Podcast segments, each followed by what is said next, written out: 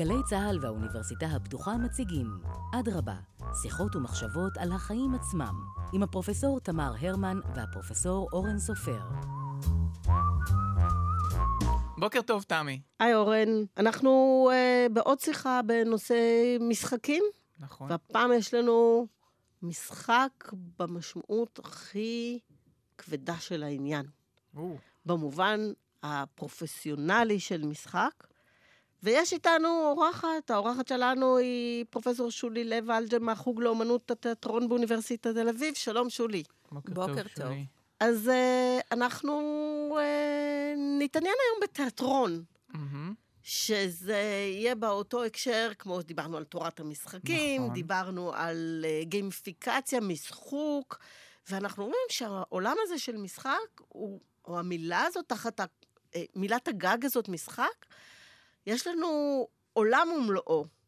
וכל העולם במה, נכון, שולי? נכון, נכון. אז הנה את uh, התחלת מנקודה מעניינת, כי בעצם ברגע שאנחנו נכנסים לעולם המשחק, ו- וכרגע ציינת כבר שניכנס לעולם המשחק uh, על במה, אנחנו נכנסים לעולם של פרדוקסים, שזה מעניין ומורכב.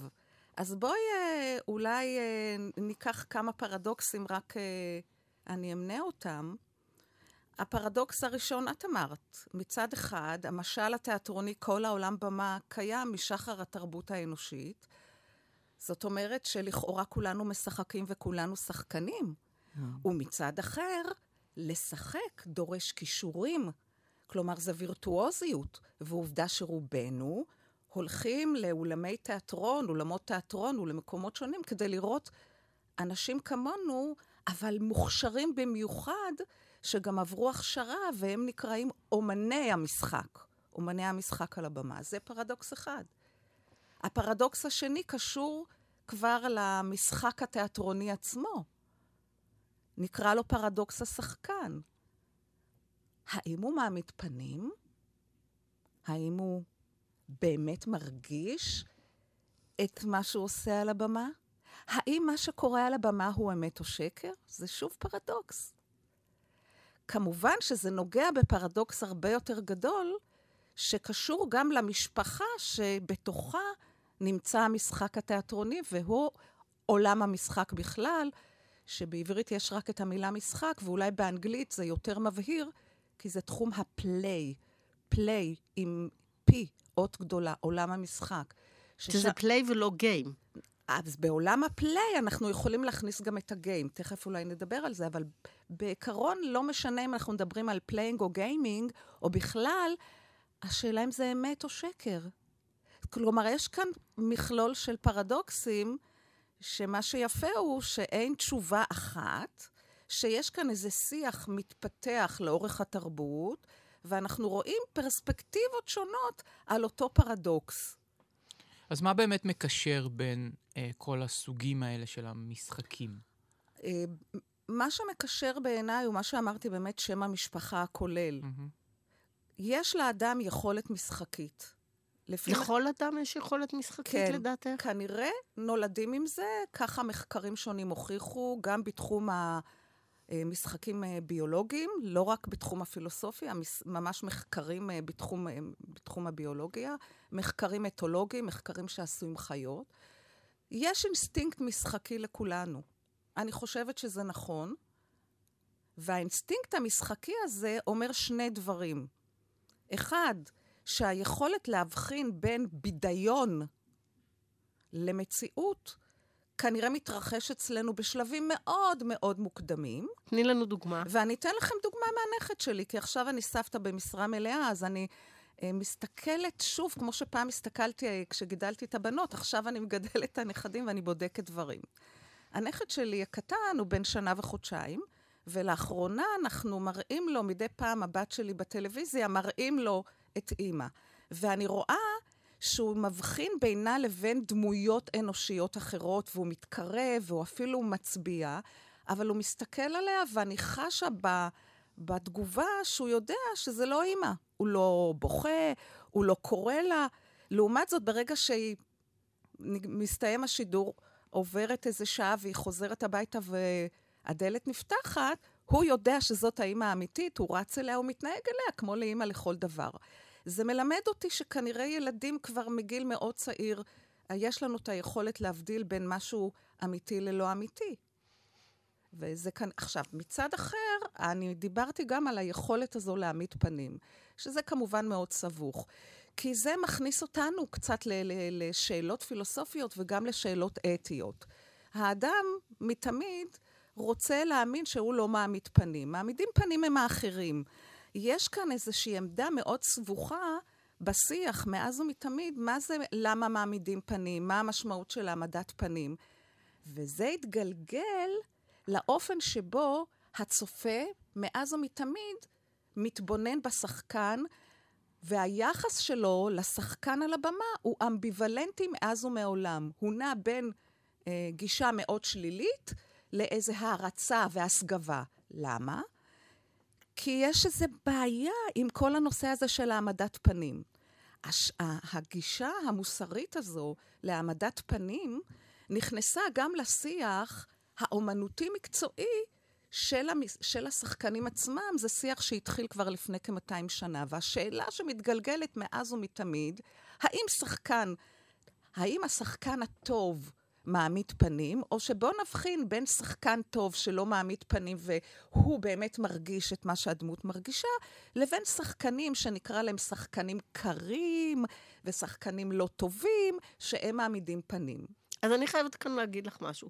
כשאני רואה סרט uh, קולנוע שהוא נגיד uh, בינוני מינוס, אז אני יכולה להחליט, אני נשארת, אני לא נשארת וכולי. וכשאני רואה בתיאטרון את האנשים החיים האלה מולי, וכשהתיאטרון הוא רע, אני ממש מרגישה שאני מתביישת בשבילם, או אני מרגישה שאני לא רוצה לראות אותם בסיטואציה okay. אוקיי. האנושית הלא נעימה הזאת. ואני אומרת לעצמי, רגע, אבל זאת הצגה. הוא לקח על עצמו תפקיד, הוא אולי עשה את זה פחות טוב. למה את מרגישה כזאת מבוכה? אבל זה אולי מתחבר באמת לשאלה שאני קושרת אליו קשר אנושי כשאני רואה את האדם מולי על במה. נתחיל מהמש... מה... מה... אני רוצה להגיב לך באופן אישי. לגבי מבוכה שאת חשה לפעמים בהצגות תיאטרון. זה לגיטימי, זה קורה גם לי על ה... להפך, אני באה מהמקצוע, זה יכול לפעמים לקרות לי יותר. זה לא תמיד קשור רק לנושא של איך השחקן משחק. אני חושבת דווקא שבישראל יש התמקצעות יוצאת מן הכלל בתחום, ואנחנו לא נופלים ברוב ההפקות שלנו בתיאטרון הציבורי מהצגות שאני רואה, אם uh, בארצות דוברות גרמנית ואם בארצות דוברות uh, um, אנגלית. אבל כשזה קורה לי, uh, ו- ואני לא בתפקיד ציבורי כצופה, אני יוצאת החוצה בהפסקה ולא חוזרת. אני באמת חושבת שלא צריך לסבול. רק בשביל זה זה היה שווה, נכון. כי אני אף נכון. פעם לא נעים לי, אבל אם עכשיו אני יכולה לצאת בהפסקה... נתנו לך פתק כן, אני חושבת ש- שתיאטרון צריך לתת לך את מה שאת מצפה, ולצערי לא תמיד הוא נותן. על העניין הזה של היחס בין הצופה לשחקן, אנחנו מדברים על הסוגה הפופולרית ביותר, שנקראת תיאטרון ריאליסטי. שלמעשה, לא משם התחיל התיאטרון דרך אגב, אבל הוא, הוא הז'אנר שהתקבע החל מהמאה ה-19 ואילך, הפך להיות גם הז'אנר המקובל בדרמה הטלוויזיונית והקולנועית, ולכן יש איזושהי אמ, אמ, תפיסה או תחושה שבעצם אנחנו תמיד הולכים לראות את הסגנון הזה, אבל זה לא תמיד. בואו נגיד ששוב, בגלל שהתיאטרון שלנו היום, גם בעולם המערבי בכלל וגם בישראל, הוא מאוד מסורתי, הוא נוטה לצורה הסגנונית הזו, כי נדמה שזה בעצם ייצור תקשורת מאוד uh, בלתי אמצעית עם הקהל, כי זה נראה לו הכי דומה למציאות. אז נכון, בסגנון כזה, הק- הקשר עם הצופה הוא כאילו אי קשר. לכאורה הסירו את הקיר הרביעי, לכאורה אנחנו נמצאים בסלון, של איזושהי משפחה, כי בדרך כלל אנחנו מדברים על דרמות משפחתיות, הסירו את הקיר הרביעי, ואז הקונבנציה או המוסכמה היא שאנחנו הצופים רואים את השחקנים, הם לא רואים אותנו. ולכן, גם אם אנחנו מדי פעם צוחקים, או זזים בכיסא, או מקחקחים בגרון, הם אמורים לא להגיב על לא זה. הם לא מגיבים. לעומת זאת, יש הרבה מאוד אה, ז'אנרים אחרים או, או סוגות אחרות בתיאטרון, שזה לא בנוי ככה. לפעמים אנחנו הולכים להצגת תיאטרון, אני בטוחה שראית הצגות כאלה, שהשחקנים יוצאים, הרבה פעמים קופצים מהאולם, מכל מיני מקומות, הם מדברים עם הקהל תוך כדי, אוקיי? ולפעמים הם אפילו מזמינים, אה, לפעמים איזה צופה לעלות על הבמה. פה מדובר על יחסים אחרים שיותר מדמים את מה שדיברת עכשיו עלייך ועל אורן. הצופה אז, לפי המוסכמה, יכול להגיב. גם שם, ברור, הוא לא יכול לעשות כל מה שהוא רוצה. עכשיו, אתן לך עוד דוגמה. בדרמה שקספירית, למשל, ששוב אנחנו בסוגה אחרת לגמרי, הרבה פעמים את נתקלת באיזושהי דמות שעושה מה שאנחנו נקראים אסייד או הצד. היא עומדת באיזשהו מקום על הבמה וכאילו מסתודדת עם הקהל, אומרת להם איזו אינפורמציה חשובה, או עושה איזשהו אקט, זה רק ביני ובינך. וברור, עכשיו, ברור לצופים שהם לא יכולים באמת להגיב. זאת אומרת, אבל פה לכאורה נוצר קשר בין שחקן אה, לצופה. משחק במתכונת שאת מתארת אותו בז'אנר הזה, שהוא הז'אנר המשמעותי או הרווח, mm-hmm. הוא הכי פחות ספונטני שיכול להיות. זאת אומרת, נכון. עוד פעם, אנחנו חוזרים למתח או לפרדוקס שדיברת עליו בין ה... משחקיות, כן? שכשאנחנו mm-hmm. חושבים על משחק בחיי היום-יום, אז אנחנו חושבים על הטלת קובייה או על משהו שהוא מאוד ככה זורם לכיוונים שאנחנו לא יכולים אה, לחזות אותם מראש, לעומת משהו מאוד נוקשה שנכתב על פי אה, תסריט מאוד, אה, מאוד קבוע, ו, ויש לו mm-hmm. כיוון אחד בלבד. נכון, נכון. איך, איך הם... עוד פעם, איך, איך הפרדוקס הזה אפשר ליישב אותו? אז, אז פה, שוב, אתה נוגע בסוגה הזו המאוד מאוד פופולרית, שאני רוצה להגיד איזה אולי חומר למחשבה. אמ, לגבי, אנחנו רוצים הרי לדבר על המשחק עצמו, על עבודת השחקן. דווקא בסוגה הזו, כי לכאורה הקונבנציה הבסיסית היא שזה כמה שיותר דומה למציאות, mm-hmm. לצופה זה נראה כאילו הכל מתרחש כאן על הבמה לראשונה. Mm-hmm. כלומר, השחקן, שכמו שאתה ציינת, עבר מערכת של חזרות מאוד מאוד מאוד ברורה, והיה במאי שקבע לו את המיזנסצנה, כלומר, mm-hmm. את המהלך, מתי הוא הולך לכאן, מתי הוא הולך לשם, מתי הוא מרים את האביזר, ואיך הוא אומר את הטקסט, לצופה זה נראה מאוד ספונטני, כאילו הכל קורה כאן ועכשיו, שזה עוד סוג של פרדוקס. ואז מה הצופה משער? וואלה, גם אני יכול. מה, מה, מה הבעיה? עכשיו, אני, כש... התחום שאני פיתחתי אותו, תחום התיאטרון הקהילתי, אז זה אחד הדברים שנתקלתי כשהתחלתי לעבוד עם non-actors, כלומר, עם אנשים מתוך הקהילה. שהם לא שחקנים. הם ניסו כל הזמן ללכת לסוגה הזו, והם אמרו לי, זה לא בעיה, ולקח. לי זמן להסביר. לא, זה דווקא בעיה. מה שנראה כאילו יוצא מהשרוול לשחקנים, זו עבודה מאוד מדויקת, מאוד מאומצת, שרק נראית כאילו היא לא וירטואוזית, mm-hmm. והיא מטעה. ולכן הרבה פעמים אנשים לא מבינים למה שחקנים נדרשים לעבור בית ספר מאוד מקצועי, הם נדרשים לניסיון. כלומר, זה לא רק כישרון וכישורים. עם זאת, אתה צודק, זה לא נותן הרבה מקום לספונטניות. ועל כן, אם אתה מראיין שחקנים, הם יגידו לך, בסוגה הזו, הכי כיף זה בחזרות. כי בחזרות יש את ה playing, mm-hmm. וזה גם תלוי בבמאי, כמה חופש הוא נותן לי, לשחקנית, אמ, להביא את מה שאני עובדת עליו בבית, את הרעיונות שלי. אני לפעמים יכולה להגיד לבמאי, תשמע, אתה אומר ככה, בוא ננסה רגע אחרת. אז החזרות, אני אומרת לך מניסיון, זו תקופה נפלאה של המון יצירתיות, של המון משחקיות, ואז הכל מתקבע. לכן, דרך אגב, כדי למנוע את התופעה שהשחקן ירגיש מאוד נוח ויעלה על הבמה כל פעם בערב ולכאורה יעשה איזו רפרודוקציה, סטניסלבסקי, שהוא עד היום אבי השיטה אה, mm-hmm. של משחק תיאטרוני, אמר שהאידיאל הוא שלא משנה, גם אם אני משחקת בסוג כזה של, של תיאטרון, כשאני עולה על הבמה, אני מכניסה את עצמי שוב לשלב היצירתי, ועל אף שהכל מקובע, אני חיה את התפקיד שלי מחדש כמה שיותר. שמתוך הניסיון אני יכולה להגיד לך, אוקיי, כשאתה עושה הצגה 300 פעם, אמ, בהצגה 300, אני חושבת שאתה כבר נכנס למצב שה... טייס ה- אוטומטי?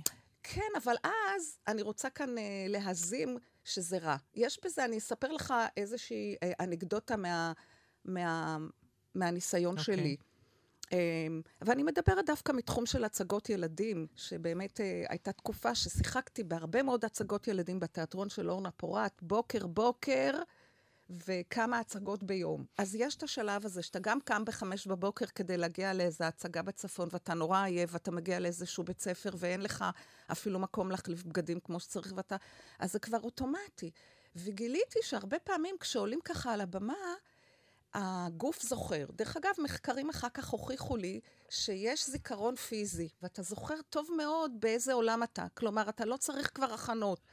והרבה פעמים היה, אני, אני מעידה על זה, וסליחה, שעליתי על הבמה קרה. לא עשיתי חימום קול, לא עשיתי חימום תנועתי, כמו שכביכול נדרש משחקנים. ונכנסתי לתוך, הת... לתוך המצב האוטומטי הזה, ואז גיליתי שזה שחרר אותי, ופתאום, באופן הכי לא ברור לי איך, נדלק השלב היצירתי שלי, mm-hmm. ודווקא משם נעשה לנו נורא כיף לשחקנים על הבמה, והרגשנו שאנחנו מאלתרים, בקטן אמנם, כי יש מזנסצנה, אבל ממש נכנסים עוד פעם לשלב יצירתי, וזה היה נפלא, והיינו מדברים אחרי זה בהנאה גדולה. ומה קורה בתיאטרון, בתיאטרון הקהילתי, שאנשים הם אינם שחקנים בדיוק, איך זה, איך זה נקשר איך זה, איך זה בעצם? עובד שם? או מה אז הכוח של אני, זה? אז אני אגיד ככה, אחד הדברים um, שעשיתי, או, או הבנתי, כש, גם כשעבדתי עם קשישים, ואחר כך כשעבדתי עם קבוצות אחרות במתנסים, קבוצות של קהילתיות, הדבר האחרון שהיה, וזה לי היה ברור, שאני לא מלמדת אותם משחק כמו שמלמדים שחקנים. כי הם, זה לא המטרה. כאן מדובר במשהו אחר. מה מדובר, המטרה? מדובר באנשים שמגיעים מתוך קהילה, ויכול להיות שבשלב הראשון, שהם רואים את הפרסומים, הולך לקום כאן תיאטרון, וגם זה עולה בשיחות הראשונות, הם באים לממש איזה, איזה פנטזיה אולי, שפעם הם רצו מאוד להיות שחקנים ולא נתנו להם. אבל תיאטרון קהילתי שעושים אנשים שהוכשרו לזה, כפי שאנחנו מכשירים בחוג לתיאטרון באוניברסיטת תל אביב, מבינים עם הזמן, בדרכי הפעולה שאנחנו עושים, שהם שליחים, הם אקטיביסטים של הקהילה, שהם הקול המושתק של הקהילה. כי תיאטרון קהילתי קודם כל נועד לעבוד עם קהילות מודרות. וברגע שהם מבינים את זה לאט-לאט, לא בדרך של uh, חינוך נוקשה, הם מבינים את זה מתוך העבודה, הם הופכים uh, להיות שחקנים שקודם כל מביאים את הטקסטים מתוך הקהילה. שאנחנו, אנשי המקצוע, עוזרים להם לכתוב את המחזה שהוא מבוסס קהילה, הוא מבוסס איזה, איזשהו סוג של אישו, סוג של דיכוי, סוג של בעיה שמאוד חשובה לקהילה עצמה. זאת אומרת, ואז... המשחק הופך להיות אה, סוג של voice, empowerment, נכון, משהו שמעצים. נכון, נכון, של אקטיביזם. נכון, ברכט, מאחד מגדולי התיאטרון mm-hmm. המקצועי, הפרופסיונלי, התיאטרון הציבור, בכלל, אחד מגדולי התיאטרון בעולם. ברכט בשעתו הלך לראות שחק...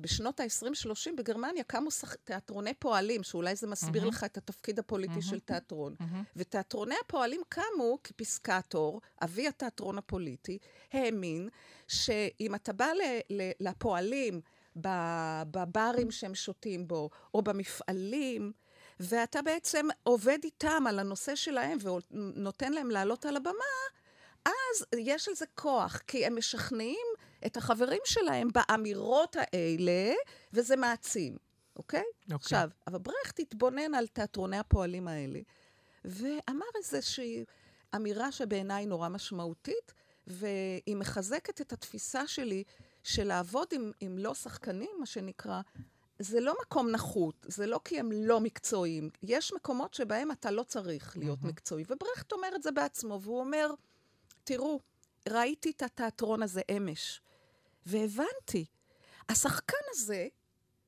הוא לא ישחק את אדיפוס, כי אדיפוס זה דמות מורכבת, רחוקה ממנו. הוא באמת צריך ללכת לבית ספר מקצועי. אבל תיאטרון פוליטי, לענייננו תיאטרון קהילתי, האדם מתוך הקהילה שעומד על הבמה, הוא מדבר מתוך הבטן. הוא מדבר מתוך בעירה, מתוך תשוקה. אז הוא לא יכול להיות שחקן קר. הוא בדיוק, והוא ידע לעשות הכי טוב, או, לה, או להיות בתפקיד הזה הכי טוב, אוקיי?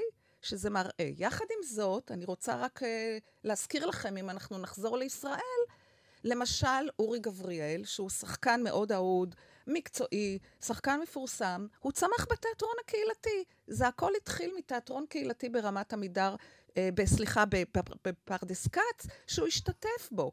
ותראו לו איפה הוא הגיע. אז לפעמים התיאטרון הקהילתי מביא את, ה, מביא את האנשים, ה non-actors, והם אחר כך מתפתחים הלאה ועולים על הבמה המקצועית. אחד מהתיאטראות המיוחדים ביותר הוא תיאטרון גשר, שבשנותיו הראשונות לפחות, אף אחד מהשחקנים לא דיבר עברית, והם שיחקו בעברית. Mm-hmm.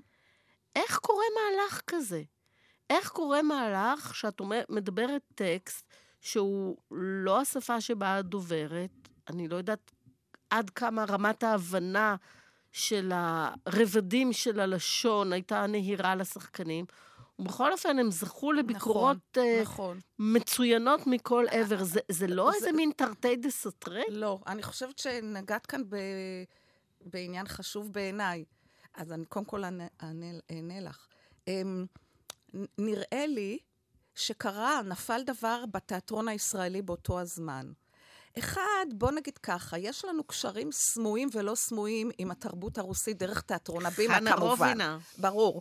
אבל קרה כאן עוד דבר. אחרי הרבה מאוד שנים, הגיע במאי אדיר, לא ריאל... שלא הרי. עובד כמובן בסגנון הריאליסטי, והביא לכאן ת... במה, אני, אני מתכוונת תמונת במה, או פ... פעולה על במה, כל כך מגוונת, כל כך יוצאת דופן, אני חושבת שהקהילה, קודם כל, קהילת אנשי התיאטרון והאומנים בארץ, כל כך התלהבה, וזה התחיל לאט-לאט לתפוס תאוצה. אני חושבת שהתיאטרון בישראל צריך הרבה יותר להיפתח היום. אני יודעת שהיום אנחנו בבתי הספר המקצועיים מאוד עובדים על זה, לנקות מבטאים, ואני אומרת, לא, לא, לא, לא. זה בסדר, אנחנו צריכים לראות יותר שחקנים ממוצא אתיופי עם מבטא וממוצא ערבי. אנחנו צריכים לראות אנשים שבאים מרוסיה ועדיין יש להם מבטא. זה בסדר, בואו, בואו ניפתח לזה, כי גם בעולם נפתחים לזה, ולפעמים יש בזה גם מוזיקליות מסוימת שנותנת לצופה דרך מאוד מיוחדת להקשיב לטקסט, דווקא כשהמבטא הוא לא המבטא המאוד, המאוד מקובל. בהקשר האישי יותר, גופמן מדבר על זה שכולנו נמצאים באיזשהו סוג של משחק וקדמת הבמה, וכשאתה שחקן, או כשאת שחקנית, אה, יש השפעה על ה... יש מודעות יותר גדולה לעניין הזה. אה, קודם, לפני תחילת השיחה, דיברנו קצת על העניין האקדמי ואיך אנחנו מנסים להיות ספונטניים בשיעורים, או לדבר mm-hmm. אקדמיה בצורה של נון-אקדמיה. זאת אומרת, לנסות להנגיש את ה... Mm-hmm. איך זה עובד? איך זה עובד כשאתה שחקן בחיי היום-יום? אוקיי, okay, אז תראה, זה מאוד רחב, ובוא, אתה נגעת גם ב... נגעת בגופמן, שאנחנו חוזרים למשל לתיאטרוני, כי מה שגופמן עשה וחבריו באסכולה, שנקראת אסכולת שיקגו, mm-hmm. בשנות ה-30 של המאה הקודמת, הם למעשה לקחו את משל התיאטרון על כל גלגוליו השונים כפי ש... וקיבעו אותו בתיאוריה שמתאימה לעולם המודרני, שאומרת, מה היא אומרת?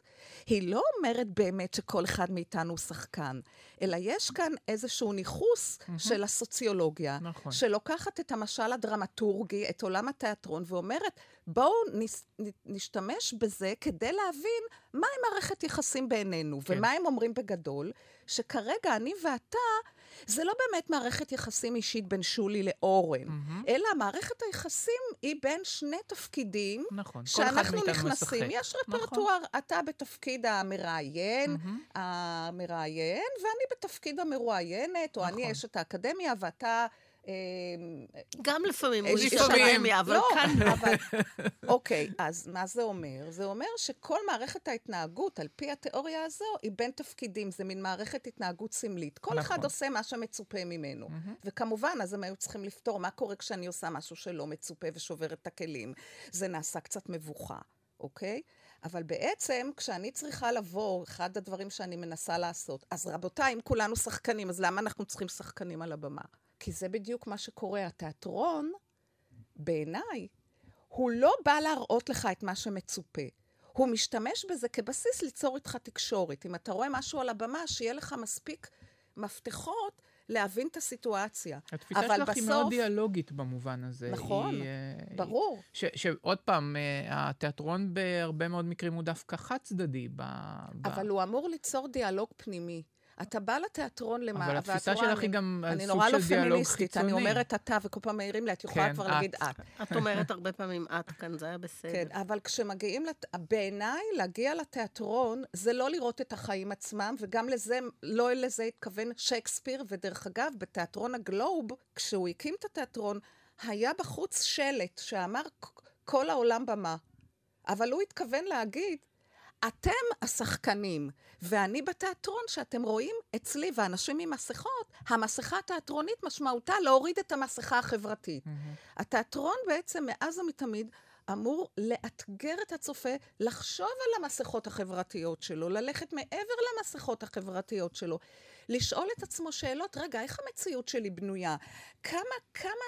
כמה אני עושה משהו, אני בחיים שלי על טייס אוטומטי, אפרופו הדימוי שאמרת. זאת אומרת שבעצם מה שאת אומרת, שהתיאטרון המקצועי אה, אמור אה, להדהד את תפיסת אה, קדמת הבמה, נכון? זאת אומרת, הוא אמור לחשוף אותה ולנסות ולאתגר אותה. נכון. הוא אמור להגיד, לכו הביתה, תחשבו על המציאות שלכם. ויש... ואיך אתם משחקים את המציאות הזאת. נכון. ושעכשיו, וזה אומר, אתה יכול לשנות את המשחק. ואז אתה, יכולה להיות לך השפעה על החברה. Mm-hmm. ואמרתי את זה במילים עדינות, כי ברגע שהסוגה נעשית יותר ויותר פוליטית בתיאטרון, הדברים הם הרבה, מאוד, הם הרבה יותר ישירים. הם אומרים לך, לך, תסתכל על החברה הישראלית, או מלכת האמבטיה. נכון. Mm-hmm. ואז זורקים עליהם נכון. דברים ומורידים את זה ברגע. נכון, אבל זה בדיוק עוד פעם פרדוקס. שתיאטרון פוליטי שעולה על הבמה ולא מהדהד כלום ולא יוצר איזה רעש ובאס ציבורי, ולדעתנו היום שום... אני לא רואה שתיאטרון יוצר את זה כמו פעם. למה בעצם? אה, אני חושבת שמאוד התרגלנו מצד אחד ל... לא, אנחנו, אנחנו אנשים אה, שחיים אה, בחברה עם כל כך הרבה בעיות, שאנחנו באים לתיאטרון ואנחנו מסתכלים על זה כמו על... אסקפיזם. כמו, אסקפיזם, ואנחנו, והתיאטרון לדעתי עוזר לזה, זה המון מחזות זמר, הכל כזה יפה, זיקוקי דינור. משחק מאוד מקצועי שאני מאוד אוהבת, אבל אני אומרת, רגע, רגע, רגע, אז אני יוצאת מהתיאטרון, ואחרי כמה דקות שכחתי מה ראיתי. אבל זה ביקוש והיצע, את יודעת. נכון, נכון. להתחשב במצוקה נכון. הכלכלית של תיאטרון, נכון. שהוא צריך אה, לענג את הבאים, ולא לגרום להם לא לישון בלילה אחר כך. את צודקת, אבל את עולה כאן שוב, שניכם עולים כאן שוב על סוגיה נורא נורא חשובה בהקשר לתיאטרון המקצועי, והיא סוגיה שהתחילה להדהד שוב אחרי מלחמת העולם השנייה. שבעצם אז אה, אינטלקטואלים התחילו לשאול מה תפקידו של האינטלקטואל. ותפקידו של האינטלקטואל, והאינטלקטואל בשבילי זה גם יוצר, זה להיות קומיטד, כל המושגים האלה של התחייבות. אתה לא יכול לברוח מאחריות, אתה צריך להיות קומיטד לחברה, ולא משנה בעיניי מה השלטון, אם זה ימין או שמאל. זה לא, העניין הוא שבכל מקרה זה אתה כיוצר תיאטרוני שמצביע על המקומות שבהם כדאי מאוד שתשים לב. אבל עוד פעם יש פה פרדוקס, כי אם אנחנו באמת מדברים על סוג כזה של uh, תפקוד או, או, או uh, פונקציה, uh, היא לא מתאימה לקהל הרחב. זה כמו אה, ערוץ ציבורי וערוץ מסחרי, אה, כמו שתמי אמרה, יש איזשהו סוג של... טוב, אז אנחנו נכנסים לבעיה שאנחנו קוראים להם צנזורה עצמית. קרה משהו מאוד לא טוב בחברה הישראלית, שאומנים מצנזרים את עצמם בלי שיהיה חוק צנזורה. זה נושא רחב, לא נוכל להיכנס לזה. אבל כשזה קורה לך, אתה, אתה יוצר רפרטואר מאוד מאוד מאוד כזה בידורי. Mm-hmm. פעם, אני מזכירה לך, היה בארץ תיאטרון אומנותי ציבורי ותיאטרון מסחרי. אני שיחקתי בשניהם, אני יודעת, אני ידעתי מה ההבדל, ידעתי מה הפונקציה של כל אחד. היום זה לא ככה. עכשיו, קשה לי להאשים את הקהל. Mm-hmm. הקהל הוא זה שבא לתיאטרון. נוצ... נוצרת כאן איזושהי מעגליות אמנם, אבל בסוף, בעיניי מי שמחויב קודם כל לשאול את עצמו כל יום ויום כשהוא יוצר מה זה תיאטרון, למה תיאטרון, מה תפקיד התיאטרון בימינו, עכשיו, עכשיו, זה היוצרים. נכון, אני מודעת מאוד לקשיים, אבל זה לא אומר שאתה צריך להטביע את עצמך בתוך המקום הזה. כי אז בעיניי התיאטרון מאבד את מקומו החשוב החברתי כמו פעם, והקולנוע והטלוויזיה תופסים את המקום הזה, והרבה פעמים אני אומרת את האמת, אני שואלת את עצמי, לצאת או לא לצאת להצגת תיאטרון? כי אני רואה שהטלוויזיה, ששם שוב זה עניין כלכלי, ממציאה ז'אנרים על ימין ועל שמאל, מנסה להתמודד באופן יצירתי, גם אם לא הכל מוצלח, גם הקולנוע, מה שקורה היום בקולנוע, שדווקא זה עובר לטלוויזיה, ושם mm-hmm. מייצרים את הסדרות הטובות. כן, נטפליקס. כן. אבל בתיאטרון, ואני מצטערת שאני אומרת את זה, כי זה הבית שלי, ואני אוהבת תיאטרון, ואני חושבת שתיאטרון זה דרך נהדרת לחיות את החיים ולהתבונן על החיים, אבל נדמה לי, אה, בקרב האינטלקטואלים, ואני אפילו אגיד בקרב האקדמיה של התיאטרון בארץ ובעולם, לא נעשה ברור רציני מה זה תיאטרון, כמו שבררו, דרך אגב, בשנות החמישים של המאה ה-20, כן? בשנות ה-60, שאז נוצר התיאטרון האלטרנטיבי, שאז בא גרוטובסקי, אחד גם מאושיות התיאטרון עד היום, ואמר, מה זה תיאטרון? לא צריך לא תאורה, לא תפאורה, לא צריך כלום. צריך שחקן וצופה, ושם מתרחש הכל. מה שנקרא תיאטרון עני. אני מציעה, אורן, שאנחנו ניקח את שולי לתיאטרון. וואו, רעיון נהדר. ואנחנו נלך ביחד להצגה, ואת... uh, תפענחי לנו מה קורה מול העיניים, כי אני מרגישה עכשיו שראיתי המון הצגות, אבל uh, הייתה חסרה לי פרספקטיבה. תבוא איתנו? אני אשמח, בוודאי. בוודאי. כיף בוודאי. גדול. בוודאי. אני בטוחה שאתם תראו את התיאטרון בעיניים טובות, כי תיאטרון טוב פונה לכולם, ולכל אחד יש את המפתחות שלו לקרוא תיאטרון, כשהוא עשוי נכון, עשוי ברבדים, הוא מורכב. אז יכול להיות שאני אוסיף לכם עוד איזו פרספקטיבה קטנה, אבל אני ממש סומכת עליכם. זה תיאטרון טוב. יש לנו דייט. תודה רבה לפרופסור שולי לב אלג'ם מהחוג לאומנות התיאטרון באוניברסיטה, באוניברסיטת תל אביב. תודה, תמי. וקבענו יחד, כן, יש לנו דייט. כן.